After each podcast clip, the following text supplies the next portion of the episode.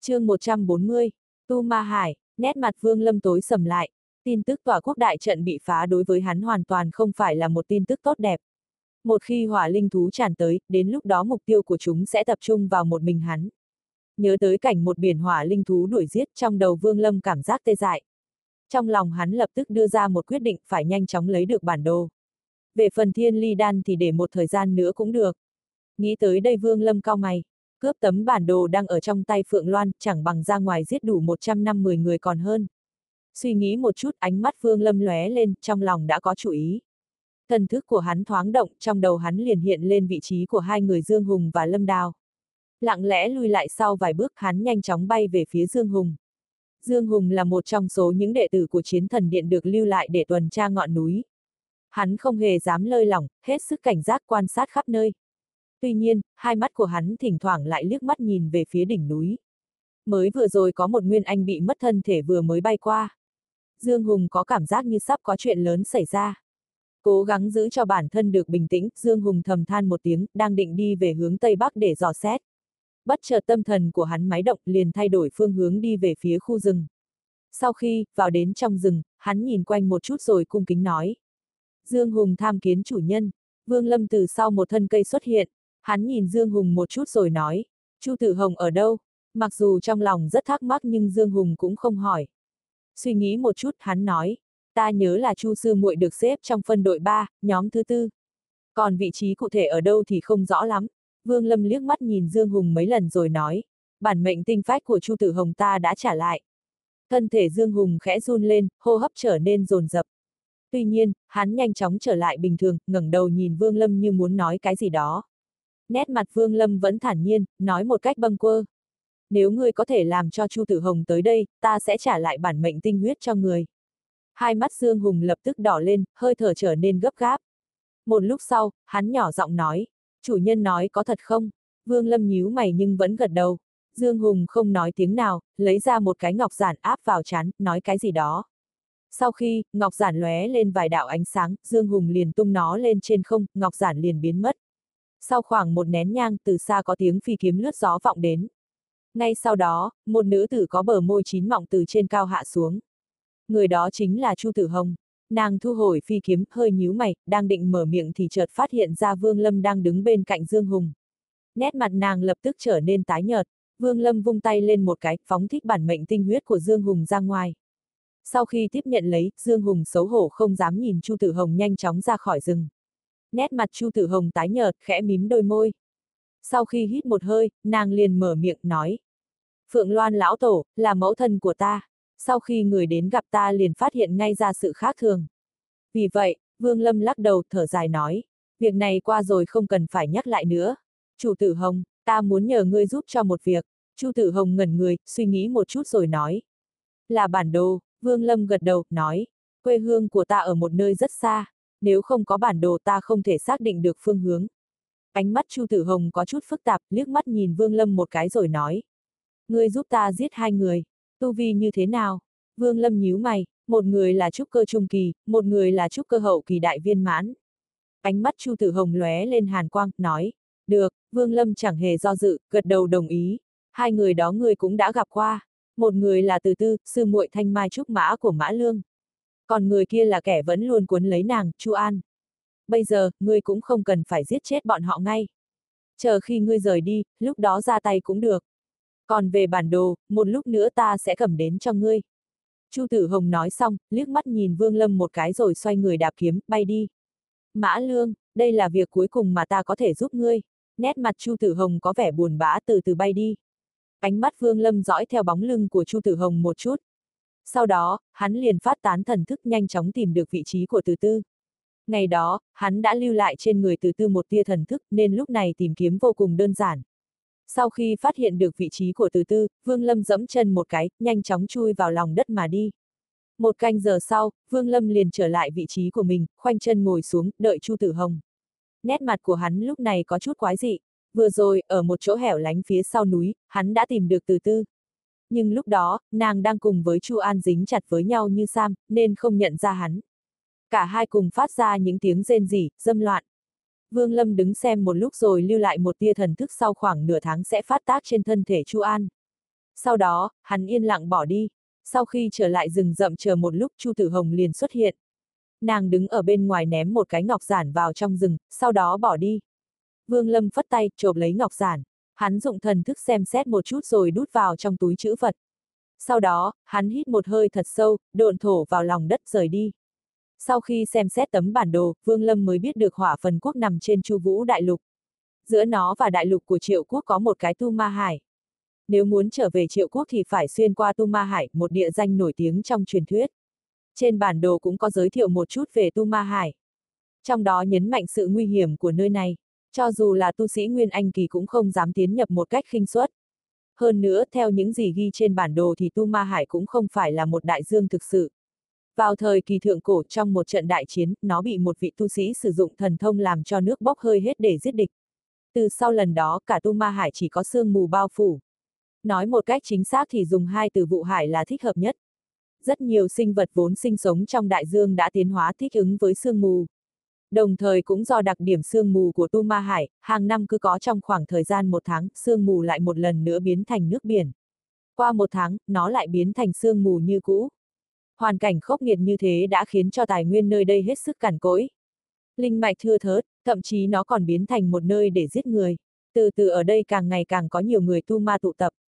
Một số người tu ma ở tu chân quốc cấp cao gây ra đại họa bị quốc gia truy sát cũng chạy tới đây. Bọn chúng lợi dụng điểm đặc biệt của Tu Ma Hải để mà trốn tránh. Từ đó, nơi đây mới chính thức được đổi tên thành Tu Ma Hải. Còn tên thực của nó đã bị người ta hoàn toàn quên lãng. Các thế lực trong Tu Ma Hải hết sức hỗn loạn, long xả hỗn tạp. Nếu không phải là người Tu Ma, gần như rất ít khi tiến vào. Vương Lâm vừa di chuyển vừa xem xét những thông tin ghi trên ngọc giản. Bất chợt thân thể của hắn khẽ dừng lại, phát tán thần thức ra ngoài. Căn cứ theo thần thức hắn có thể thấy được giữa không trung có hai đạo kiếm quang đang phá không mà đi. Người phía trước là một nữ tử có khuôn mặt tái nhợt thân thể trao đảo trực ngã. Trên khuôn mặt của nàng có một đôi mày liễu, nét mặt như hoa đua nở, giống như một đóa hoa sen, hết sức hiền từ. Nàng chính là Lý Mộ Uyển, đệ tử Lạc Hà Môn mà hắn đã gặp qua một lần. Người đang đuổi theo phía sau là một thanh niên có khuôn mặt trắng bệch. Hắn cứ chậm chậm đuổi theo phía sau, đồng thời cất tiếng trêu chọc nói. Tiểu nương tử, 13 người trong tiểu đội của ngươi đã bị ta giết chết hết. Ngươi còn có thể chạy đi đâu nữa? Lý Mộ Uyển không nói một lời cắn chặt một cố bay về phía trước. Tên thanh niên khẽ vung tay phải lên, một tiếng, giọt vang lên. Lý Mộ Uyển kinh hãi kêu lên một tiếng. Vạt áo phía sau của nàng đã bị kéo rách để lộ làn da trắng như tuyết. Gã thanh niên cười ha hả tay phải đưa lên sờ mũi, hai mắt hiện rõ một sự dâm đắng. Vương Lâm theo dõi một chút rồi thôi không nhìn nữa. Tu vi của tên thanh niên đó rất cao, đã đạt tới cảnh giới kết đan trung kỳ. Vì vậy, Vương Lâm cũng chẳng muốn rước thêm rắc rối. Chuyện quan trọng nhất vào lúc này là nhanh chóng bỏ đi trước khi hỏa linh thú đuổi tới. Hắn với Lý Mộ Huyền mới chỉ gặp nhau có một lần cũng chẳng đến mức phải liều mạng đi cứu. Đang định bỏ đi, đột nhiên gã thanh niên cúi đầu xuống. Hắn hất tay, bắn ra một đạo hắc quang về phía Vương Lâm đang ẩn thân dưới đất. Không ngờ ở đây lại có một tên tiểu bối thi triển thổ độn thuật. Đã gặp thì ngươi ở lại đi. Vương Lâm thầm thở dài. Đúng vào lúc hắc quang đánh trúng mặt đất liền nhảy lên. Lý Mộ Uyển nhận thấy có sự khác thường liền quay đầu nhìn lại. Thấy hắn, nàng quá đỗi vui mừng, gọi to, là ngươi, sư huynh cứu ta với. Nói xong, phi kiếm dưới chân nàng đảo một vòng, trong chớp mắt đã tới bên cạnh Vương Lâm. Tên thanh niên cười ha hả, ngón tay khẽ điểm một cái. Trước mặt hắn liền xuất hiện bảy tám thanh phi kiếm lao ra, nháy mắt đã tới gần hai người. Có điều, phần lớn phi kiếm đều tập trung vào một mình Vương Lâm. Còn trên người Lý Mộ Uyển chỉ có một thanh mà thôi, hơn nữa vị trí cũng không phải chỗ nguy hiểm. Hiển nhiên là đối phương đã nổi máu dâm nên không muốn giết nàng. Vương Lâm thầm than một tiếng, tay hắn nắm lấy Lý Mộ Uyển, thân thể nhẹ nhàng tránh thoát khỏi phi kiếm, nhanh chóng thi triển thổ độn thuật bỏ chạy. Thổ độn thuật không hổ là đại thần thông từ thời thượng cổ. Mặc dù cũng chỉ là biến thể của nó, nhưng tốc độ cũng rất nhanh. Vương Lâm mang theo một người mà tốc độ chỉ giảm xuống không đáng bao nhiêu, nhanh chóng bỏ chạy. Người thanh niên ở phía trên cố tình trêu tức, hắn khống chế phi kiếm liên tục đánh xuống mặt đất, nhưng được một lúc tốc độ của Vương Lâm đã càng lúc càng nhanh. Gã thanh niên thôi không cười nữa, nhanh chóng đuổi theo. Có điều, mặc dù tu vi của hắn là kết đan kỳ nhưng cũng không am hiểu về tốc độ. Nếu là tu sĩ trúc cơ kỳ sử dụng phi kiếm thì hắn còn có thể truy đuổi một cách dễ dàng nhưng gặp phải ngũ hành độn thuật, nhược điểm của hắn liền xuất hiện rõ ràng, nhanh chóng bị bỏ rơi. Nét mặt Vương Lâm âm trầm, quay đầu lại, liếc mắt nhìn Lý Mộ Uyển. Lý Mộ Uyển thấy thế, mà giật mình, nàng biết bản thân làm liên lụy tới đối phương, vội hé đôi môi anh đào, nhanh chóng nói. Người này là trưởng lão của song tu môn ở tuyên vũ quốc. Chẳng hiểu tại sao hắn lại biết được ta có một viên thiên ly đan, nên mới tìm tới. Nàng chưa kịp nói xong, hai mắt của Vương Lâm đã chớp chớp trầm giọng nói. Ngươi có thiên ly đan, ánh mắt của Vương Lâm khiến cho Lý Mộ Huyền hết sức sợ hãi. Nàng vốn tự thị thông minh ơn người, nếu không cũng chẳng để lộ ra tin tức thiên ly đan làm gì. Để cho hắn cứu mình, nàng chỉ còn cách đánh cược một lần. Dù sao thì hắn cũng là người hỏa phần quốc với nàng. Rơi vào tay hắn so với tên tu sĩ kết đan kỳ kia còn tốt hơn nhiều. Nghĩ tới đây, nàng vội nói, thiên ly đan thành phẩm ta không có, ở đây ta chỉ có một viên bán thành phẩm. Thấy ánh mắt của Vương Lâm có phần không tốt, nàng vội vàng giải thích. Thiên ly đan của Lạc Hà Môn không có thành phẩm, tất cả đều chỉ là bán thành phẩm mà thôi. Có điều chỉ cần dùng nửa canh giờ tế luyện là có thể hoàn thiện được một bước cuối cùng, biến nó trở thành hoàn chỉnh. Bởi vì, một khi thiên ly đan trở nên hoàn chỉnh thì không tiện cất giữ. Trong vòng một năm phải sử dụng, nếu không dược hiệu sẽ bị hao tổn. Trong lòng Vương Lâm thoáng động nhanh chóng quay ngược trở lại. Vốn hắn định đi đường vòng tới Tu Ma Hải, nhưng vì phải bỏ rơi người kia nên hắn nắm lấy cánh tay nhỏ bé, mềm mại của Lý Mộ Uyển, thay đổi phương hướng, chạy về biên giới của Hỏa Phần Quốc. Trong đầu Vương Lâm thầm đưa ra hai phương án, một là đi tới ngọn núi của Hỏa Phần Minh, nơi đó có vô số cao thủ. Chỉ cần tới gần đó là sẽ được cứu, nhưng chưa nói tới việc tên thanh niên kết đan kỳ của tuyên vũ quốc có cho họ chạy về hướng đó hay không mà chỉ cần khi tới gần ngọn núi, Lý Mộ Huyền lật lọng là hắn rất khó lấy được thiên ly đan. Lựa chọn thứ hai là đi tới biên giới của hỏa phần quốc. Tính toán thời gian thì lúc này, hỏa linh thú đang ở phía trước. Vương Lâm chẳng hề do dự, lựa chọn phương án thứ hai.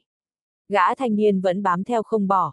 Thấy tốc độ của đối phương càng lúc càng nhanh, hắn tức giận hừ một tiếng, lấy từ trong túi chữ vật ra một cái là cây bàn tay hắn khẽ nâng niu, ngắm nhìn nó một chút rồi ném thẳng về phía trước. Kích thước của phiến lá cây lập tức tăng nhanh cuối cùng dài hơn một trượng. Gã thanh niên đạp lên phiến lá, tật, âm thanh vừa dứt phiến lá liền vọt về phía trước. Tốc độ của nó quá nhanh chỉ để lại trong không trung một chuỗi tàn ảnh. Khoảng cách giữa hai bên từ từ bị rút ngắn, nét mặt Lý Mộ Huyền càng lúc càng tái nhợt, nàng không dám nghĩ hậu quả nếu bị đuổi kịp. Trong lòng nàng cảm thấy oán giận vì Vương Lâm không bỏ chạy về phía ngọn núi của hỏa phần minh. Có điều, nàng cũng không dám để lộ ra mặt, sợ chọc đối phương nổi giận, vất nàng lại. Nét mặt Vương Lâm vẫn thản nhiên, trong lòng thầm tính toán thời gian. Khoảng cách từ khi đại trận bị phá đến giờ mới khoảng chừng 3 canh giờ. Trừ đi thời gian Nguyên Anh Thuấn di tới nơi báo tin ra, có lẽ vào lúc này, hỏa linh thú đang từ hỏa phần quốc tiến về phía biên giới tuyên vũ quốc. Trong lòng thầm tính toán thời gian, phút chốc thần thức của Vương Lâm đã nhận thấy được từ xa có một đám mây màu đỏ, đang trôi tới. Gã thanh niên đang đuổi theo giữa không trung vừa mới nhìn thấy đám mây đỏ, liền biến sắc không hề do dự quay đầu nhanh chóng bỏ chạy. Nguyên nhân của việc hỏa phần quốc xâm lấn tuyên vũ quốc hắn đã được biết. Tất cả cũng đều là do đàn hỏa linh thú này gây nên. Tốc độ của hỏa linh thú hiển nhiên là rất nhanh, mà tốc độ độn thuật của Vương Lâm lại càng nhanh hơn nữa. Trong nháy mắt hai bên đã vượt qua nhau, rồi kéo giãn khoảng cách. Lý Mộ Uyển khiếp nhìn đám mây đỏ trên bầu trời càng lúc càng xa. Trong lòng nàng vừa mới bình tĩnh được một chút liền sực nhớ ra, vội vã hô lên. Mau dừng lại, chúng ta phải nhanh chóng báo tin, đám hỏa linh thú chẳng phải đang bị tòa quốc đại trận phong bế hay sao? Vương Lâm lạnh lùng nhìn nàng một cái rồi nói, bọn họ đã biết từ trước rồi, không cần ngươi quan tâm. Đúng lúc này, một đạo thần thức rất mạnh chợt xuất hiện. Nó lướt qua bầu trời, rồi chợt tập trung lại trên người Vương Lâm. Vương Lâm thầm kêu không hay, hắn vội lấy từ trong túi chữ vật ra linh khí dịch thể uống vào. Sau đó, không nói tiếng nào, nắm lấy tay Lý Mộ Huyền thi triển thổ độn thuật tới mức cao nhất nhanh chóng bỏ chạy. Đám hỏa linh thú đã bay đi xả chợt ngừng lại, chúng gầm lên một cách điên cuồng, quay người lại đuổi theo. Chỉ có điều khoảng cách hai bên rất xa. Hơn nữa, Vương Lâm phản ứng cực nhanh, tốc độ của hắn không giảm mà còn tăng lên nhanh hơn. Nhất thời, mặc cho hỏa linh thú đuổi theo nhưng cũng không thể rút ngắn được khoảng cách. Thần thức của Lý Mộ Huyền nhận thấy điều đó liền hoảng sợ. Trong lòng nàng chợt nảy ra một suy nghĩ, nàng cảm giác như mục tiêu của đám hỏa linh thú đó không phải là hỏa phần minh mà chính là tên thanh niên có khuôn mặt lạnh như băng đang nắm lấy tay nàng. Ngũ hành độn thuật quả là một trong những đại thần thông. Sử dụng nó không những phải tiêu hao linh lực rất nhiều mà trên phương diện tư chất cũng yêu cầu hết sức nghiêm khắc. Tuy nhiên, cái mà Vương Lâm tu luyện cũng chỉ là một biến thể của nó thuộc về loại ngụy thổ độn thuật. Đối với loại này ngoại trừ việc tiêu hao linh lực cần rất nhiều ra thì yêu cầu đối với tư chất của nó cũng không cao. Thậm chí, chỉ cần vận dụng một thời gian là có thể nắm vững. Mặc dù Vương Lâm lĩnh ngộ được nó chưa lâu, nhưng số lần sử dụng của hắn lại rất nhiều nên đến lúc này, khả năng vận dụng của hắn hết sức thuần thục. Còn về chuyện tiêu hao linh lực điều này, Vương Lâm lại chẳng hề lo lắng. Liên tục sử dụng thổ độn thuật trong 3 ngày, Vương Lâm mang theo Lý Mộ Uyển băng qua hỏa phần quốc. Đám hỏa linh thú phía sau lưng hắn càng lúc càng gần, tiếng gầm rú liên tục vọng đến tai.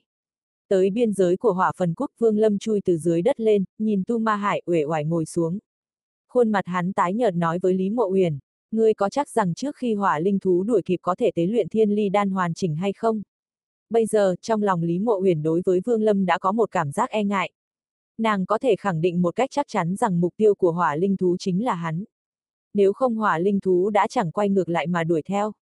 Trên đường đi từ thái độ của chúng có thể thấy hỏa linh thú căm hận hắn tới cực điểm. Quan trọng nhất là, Lý Mộ Huyền hoàn toàn hiểu rõ về thổ độn thuật. Ngoại trừ tu sĩ kết đan kỳ trở lên, còn tu sĩ trúc cơ kỳ cơ bản là không thể sử dụng liên tục trong 3 ngày. Mỗi khi linh lực tiêu hao, hắn lại uống một loại dịch thể. Điều này khiến cho nàng cảm thấy rất hiếu kỳ. Bây giờ, sau khi nghe Vương Lâm nói xong, sắc mặt của nàng lại càng thêm tái nhợt. Vốn là một người thông minh, làm sao mà nàng không hiểu được ý tứ của đối phương. Nếu có thể tế luyện được thì có lẽ đối phương còn cho nàng một con đường sống. Chẳng hạn như dẫn nàng rời khỏi đám hỏa linh thú, nhưng nếu không thể tế luyện được thì chắc chắn hắn chẳng hề do dự mà không lấy đi thiên ly đan ở dạng bán thành phẩm, sau đó mặc kệ nàng. Nghĩ tới đây, thân hình mềm mại của Lý Mộ Uyển lại càng thêm run rẩy. Nàng đã nhìn thấy rất nhiều lần đám hỏa linh thú xé xác tu sĩ. Vì vậy trong lòng vô cùng sợ hãi. Vương Lâm nhướng mày, thời gian lúc này rất gấp, nếu đối phương cự tuyệt thì sao? Cho dù thế nào thì hắn cũng không thể đoán được suy nghĩ trong đầu đối phương. Thực ra, suy nghĩ của Lý Mộ Uyển cũng không hoàn toàn chính xác. Nếu trong thời gian ngắn nàng không thể chế tạo ra được thành phẩm thì cho dù Vương Lâm có lấy đi bán thành phẩm thiên ly đan cũng sẽ đưa cho nàng một số pháp bảo để bảo vệ tính mạng. Hơn nữa, mục tiêu của hỏa linh thú chính là hắn nên cơ hội sống sót của Lý Mộ Uyển là rất lớn. Lý Mộ Uyển thấy Vương Lâm cao mày, trong lòng lại run lên. Đôi môi nàng mấp máy một lúc rồi run run nói, sư, sư huynh, thời gian quá ngắn ta, ta không thể tạo ra được thành phẩm, nhưng ta, ta có thể luyện đan, gần như tất cả các loại đan dược của lạc hà môn ta đều có thể luyện chế. Hơn nữa, có rất nhiều đan phương từ thời thượng cổ ta cũng đều ghi nhớ. Chỉ cần có được dược liệu là ta có thể luyện chế. Vương Lâm ngẩn người, liếc nhìn Lý Mộ Uyển mấy lần. Thấy từ phía chân trời xuất hiện hồng quang, hắn vội nắm lấy tay Lý Mộ Uyển, nhanh chóng lao về phía Tu Ma Hải. Lý Mộ Uyển không biết rằng lời nói của nàng đã khiến cho Vương Lâm động tâm. Bây giờ, Vương Lâm coi Lý Mộ Uyển như là một cái lò luyện đan di động. Nếu có thể sử dụng thật tốt tu vi chắc chắn có thể tăng lên rất nhiều. Điều này, Vương Lâm thông qua ngọc giản ký sự của Tôn Hữu Tài mà biết được. Diện tích của Tu Ma Hải rất rộng, nếu nói nó là một mảnh đất lớn bằng phẳng thì cũng chẳng có gì quá. Chỉ có điều, mảnh đất bằng phẳng đó có rất nhiều núi. Mặc dù không có cây cối, nhưng lại có vô số những loại thực vật kỳ lạ. Nếu tìm hiểu chúng một cách kỹ càng thì đám thực vật đó chính là những thực vật dưới biển từ thời thượng cổ. Thời điểm Vương Lâm tiến vào chính là lúc mà sương mù trên Tu Ma Hải dày đặc nhất. Chẳng còn bao lâu nữa, sương mù mới biến thành nước biển. Sau đó một tháng, nước biển lại biến thành sương mù như cũ. Lý Mộ Huyền bị Vương Lâm kéo tay nhảy vào trong làn cương mù. Thân thể mềm mại của nàng run lẩy bẩy, nhỏ giọng nói. Sư, sư huynh, đây là Tu Ma Hải. Ta biết, Vương Lâm lạnh lùng nói. Lý Mộ Huyền thầm than một tiếng, rồi không nói gì nữa vừa mới tiến vào trong làn sương mù của Tu Ma Hải, lập tức có một làn khí âm hàn tỏa ra. Cảm giác lạnh lẽo lâu lắm mới gặp làm cho Vương Lâm chấn động. Hắn không ngờ được ở đây lại có cả linh lực âm hàn, trong lòng có chút vui mừng lẫn sợ hãi. So với hỏa phần quốc Tu Ma Hải chẳng khác nào một tảng băng, hoàn toàn đối lập với sự khô nóng của hỏa phần quốc. Đây là lần đầu tiên, Lý Mộ Huyền đi tới Tu Ma Hải. Trước đây, nàng nghe người khác nhắc tới đủ mọi loại lời đồn về nó bây giờ nhớ lại, nét mặt lại càng thêm tái nhợt. Vương Lâm đứng trong làn sương mù của Tu Ma Hải. Ở vị trí này, sương mù cũng không quá dày. Nhìn xuyên qua làn sương vẫn còn có thể thấy được bờ biển của hỏa phần quốc. Chỉ thấy ở nơi đó, xuất hiện một đám mây màu đỏ có vô số hỏa linh thú tụ tập. Nhưng chúng cũng chỉ dám đứng trên bờ biển, phát ra những tiếng gầm giống phẫn nộ nhưng không dám bước tới. Từ từ, số lượng hỏa linh thú càng lúc càng nhiều, nhưng Thủy Trung vẫn không có một con nào tiến nửa bước vào trong Tu Ma Hải giống như trên ranh giới của đại lục và tu ma hải có một cái gì đó ngăn cản khiến cho chúng không dám bước. Một lúc sau, cuối cùng cũng có một con hỏa linh thú vọt ra. Nhưng nó vừa chạm phải làn sương mù liền kêu lên những tiếng thảm thiết. Thân thể của nó nhanh chóng nhỏ lại toát ra khói trắng mù mịt. Làn da tay màu đỏ nhanh chóng biến thành màu xám. Cảnh tượng giống hệt như một viên than mới ở trong lò bị ném thẳng xuống nước. Vương Lâm thấy vậy liền cảm thấy an tâm. Theo ý định của hắn, nếu hỏa linh thú dám tiến vào sương mù thì chỉ cần đám sinh vật trong tu ma hải và tu sĩ ở đây cũng có thể ngăn cản được chúng. Hơn nữa, diện tích của tu ma hải tương đương với mấy ngàn cái hỏa phần quốc. Nếu Vương Lâm muốn chạy trốn thì cho dù là hỏa linh thú có tìm cũng hết sức khó khăn. Thân thể Vương Lâm lóe lên cầm lấy bàn tay Lý Mộ Uyển nhanh chóng lao xuống phía dưới. Cực cảnh thần thức của hắn tản ra quan sát sự khác lạ xung quanh. Tạo ra một cái động phủ, nhanh chóng kết đan. Đó là ý định duy nhất trong đầu Vương Lâm vào lúc này. Chỉ có kết đan thành công, trở thành đệ nhất nhân dưới Nguyên Anh Kỳ, hắn mới năm chắc có thể sinh tồn trong tu ma hải.